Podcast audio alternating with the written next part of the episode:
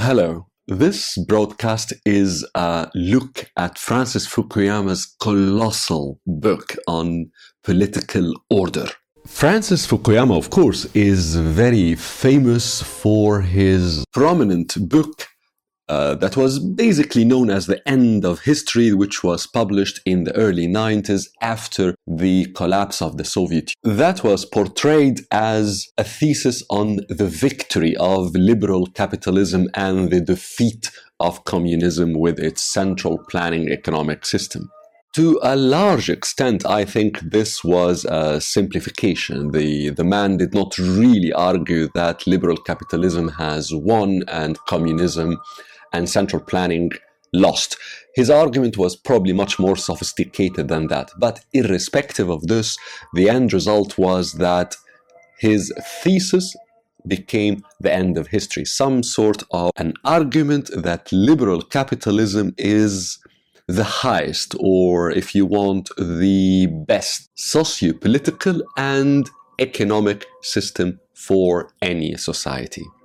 Now, 25 years or more after the end of history, Francis Fukuyama comes back with a new book.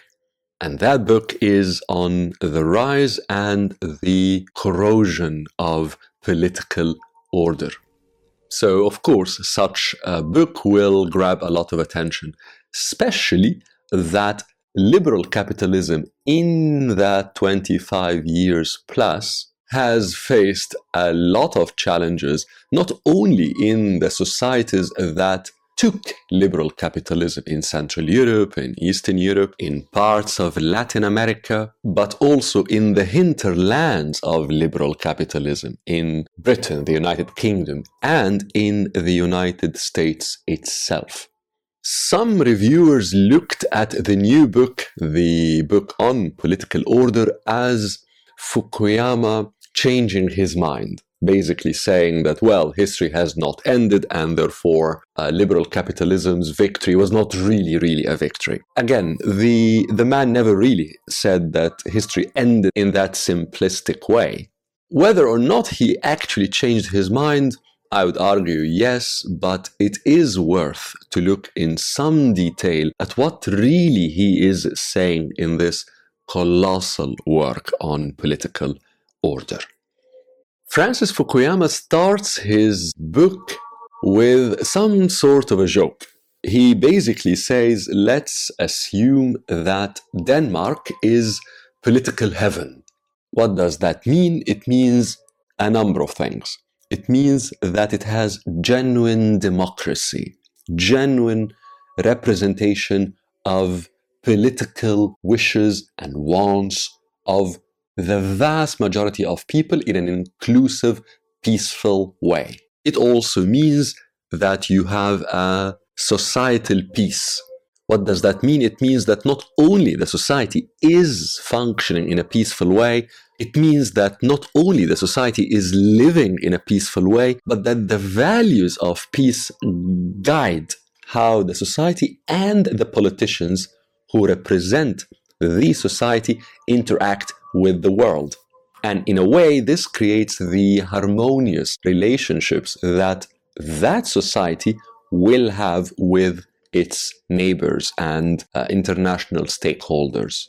Three, it means that that society is well governed, which translates into low levels of corruption, low levels of abuse of power. Basically, it is a society well governed. And four, this political heaven basically means also that the society is functional. Functional means it gets things done. It doesn't just talk about things, it doesn't just debate things, it gets its own policies implemented again, Fukuyama is not really saying that Denmark is political heaven, as in all of these four criteria are there in a wonderful, beautiful way. No, it is a joke. But there is, as always, some seriousness in the joke. Basically, he says that if you look around you, if you look at the map right now, a number of countries will more or less score very well on these four criteria. Let's take Denmark as an example. So that is the joke. That's the way he's trying to draw in the readers at the beginning of this serious book. Political Order, as I said, is a colossal book. It is divided into two major volumes. The first volume is a survey of civilizations. Here, Fukuyama delves into the development of a number of civilizations, how, how they grew, what were the values upon which these civilizations developed and grew? How did they generate their own wealth? What kind of political systems emerged? What kind of oppositions were there to these values and to these political systems? What kind of structures or some sort of institutions were there in these systems? what narratives, more or less, were used by the political elite in these systems, within these civilizations, to form the identities that people could relate to. Of course, what kind of economic systems, forms of exchanges within the society and between the society and its neighbors, upon which wealth was created in these civilizations. He does all of that for uh, quite a large number of civilizations. And irrespective whether one reader agrees with everything he says or disagrees with everything Fukuyama says, this is not really the important part here. Personally, I find a lot of what he says interesting, but also I disagree with a lot of what he says about a number of civilizations. But the real point here in this survey of the different forms of political structures and what have you is the orders, the political orders that each of these civilizations formed. So, in a way, Volume 1 is not just a survey of a number of civilizations. That would, would make it um, a political uh, history book.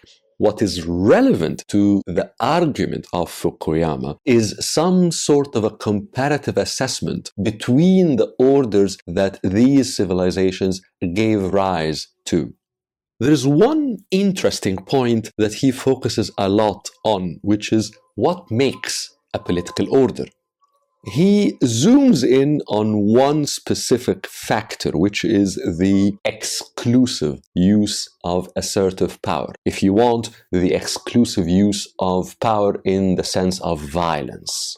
Fukuyama here is, is not very original. He borrows this idea from Max Weber, the very famous German political philosopher, who argued that what makes a state a state is simply the ability to use power and to have exclusive usage of power within any society. That is what forms a state as opposed to just a community of people who interact with each other and compete with, e- with each other on resources and what have you. This idea is debatable because I think there are a number of examples of states, including ones in today's world, in which the different factions in a society think and agree that they share a state, and yet that state does not have exclusive use of power. Anyway, that's a debatable point, but it is a key element that Francis Fukuyama stops at when he looks at the different orders that he surveys. Another point that Fukuyama stops at is the difference, the distinction between rule of law versus the existence of law. The latter, the existence of law, basically means the ability to have a legal system that regulates interactions, that allocate resources, and through which the state the power that has that exclusive ability to exert coercion, to use power, to use violence, if you'd like, is able to reward and to punish. Effectively, a legal system that is a framework for government. Now, this is very different, of course, from rule of law because that is always based on real checks on power So, in this system of rule of law, the point is not just the ability to use power, whether to regulate, to allocate resources, to reward, to punish. It's rather that the deployment of power is regulated and checked by law. In summary, the difference is law as a framework to govern, or law is a framework in which government operates. And of course, as many political scientists have argued, this check on the usage of power is a fundamental aspect of any democratic system. Now, this might sound like a very basic point. Why would somebody who is very bright and a very well established writer and thinker, such as Francis Fukuyama, spend so many pages looking at the difference between the existence of law versus the rule of law? Mainly because there is a point he wants us, the readers, to arrive at. And that point is that in some political democratic systems, the rule of law can become so advanced, so elaborate actually, that we end up in a legalized political culture. That is one in which different players in the social system deal with each other on the threat of legal action some would say the United States has already arrived at that point. And the real point that Fukuyama zooms on is that this legalized political order puts a brake on functionality. Remember that fourth point he highlighted early in the book. So, a long story short, in his view, in this specific part of the book, rule of law is great and wonderful, but the question that he raises, what if it keeps evolving and developing and growing, and therefore arrives at a point at which it renders the entire political system dysfunctional? This point takes us to the second volume of Political Order which focuses on the decay of political order. The choice of the word decay, I think, is important, is telling. Decay signifies slow erosion, slow fall, weakness from within. And here we do not need to be super smart readers to see that what Fukuyama draws our attention to is the United States. Or rather, that the level of dysfunctionality that exists in the political order of the United States, at least when he was looking at that in the second decade of the 21st century, that could well lead to a decay I think the argument and the discussion that Fukuyama spends quite a lot of time actually on here is one of the most interesting, one of the most riveting within this book. However, having said that, I think here we have a bit of a disconnect between Volume 1 and Volume 2, in the sense that in Volume 1, Fukuyama takes us on this great long survey and tour of different civilizations, in which the fundamental point is the differences between these different civilizations. In the second volume, when he discusses decay in a political order, to my mind at least, the example of the United States in its very recent history is very much alive in his mind. So you can say the vision in the first book was very wide when it looked at political orders across history or throughout history. But in the second book, the vision became primarily focused, narrow if you want, on the United States in the period over the past 25 years or so. Still a very valuable discussion, but I wanted to highlight that point because it is, I think, a key difference between the first volume versus the second volume of this book.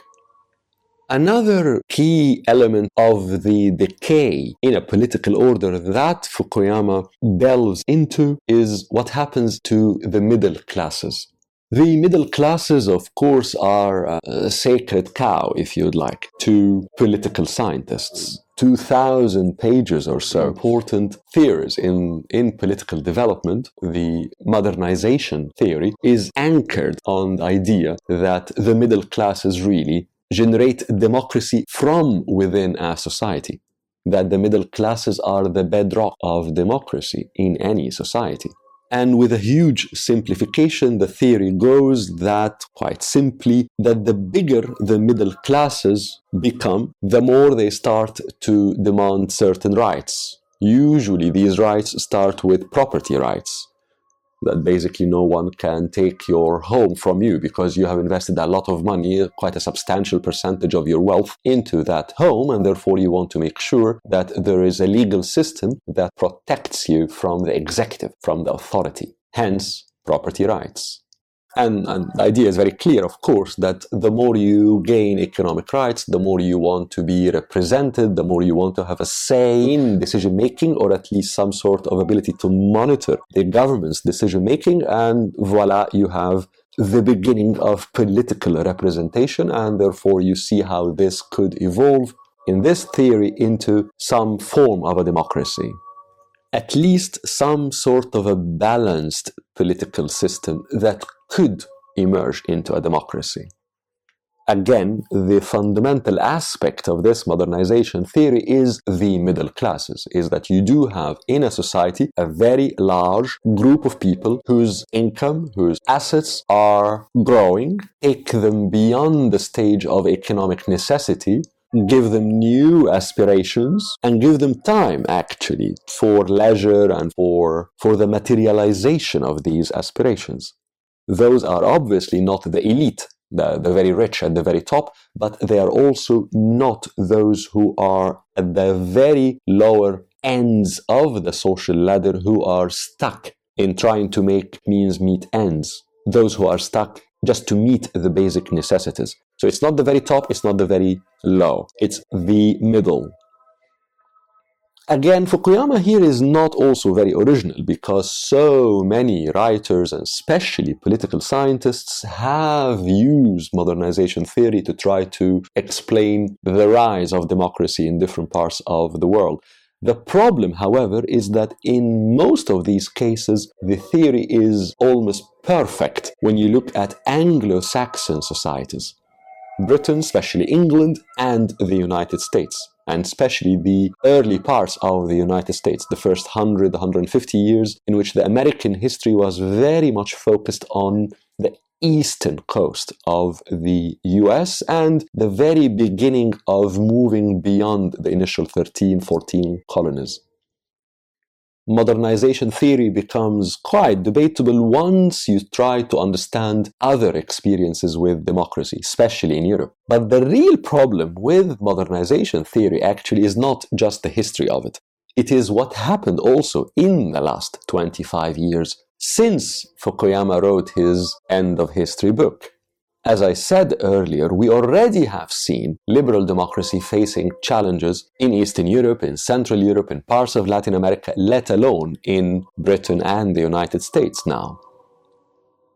So, the point that Fukuyama delves into, which is also a question for us as readers, is that if you look at the evolution of the middle classes and the growth of their demands from the perspective of the modernization theory as a factor that contributed to the rise of stable, powerful, democratic political orders, can we say that today economic changes, technological changes, threats to the sustainability of someone's status as a middle class person, changes in the job market, future trends in what jobs actually will be like. All of these factors that we can think of as potential threats to the middle class. Does all of that mean that the thinking, the aspirations of the middle classes are changes, and therefore that is generating part of the decay that we are starting to see in political orders across the world. So basically, are the economic and technological changes leading to this political decay?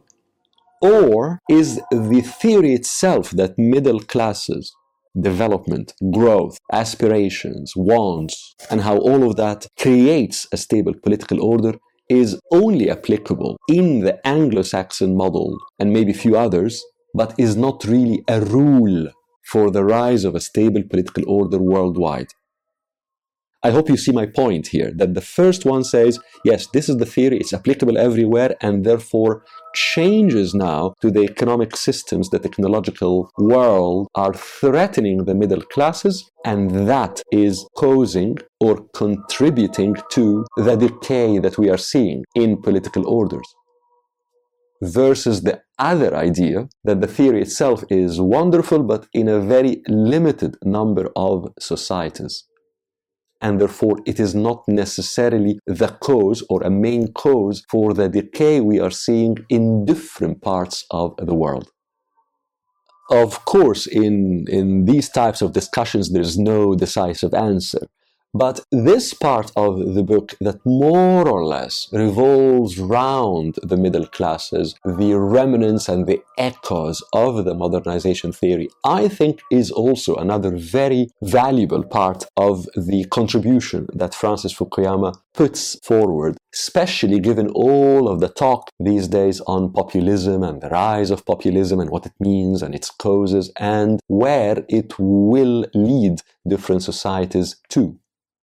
I also think that this discussion in this part of volume two of Political Order is very relevant to another valuable, very valuable discussion going on in the world right now, and other books were written on it, on the rise of inequality economic inequality particularly, but of course which translates immediately into social and political inequality in different parts of the world.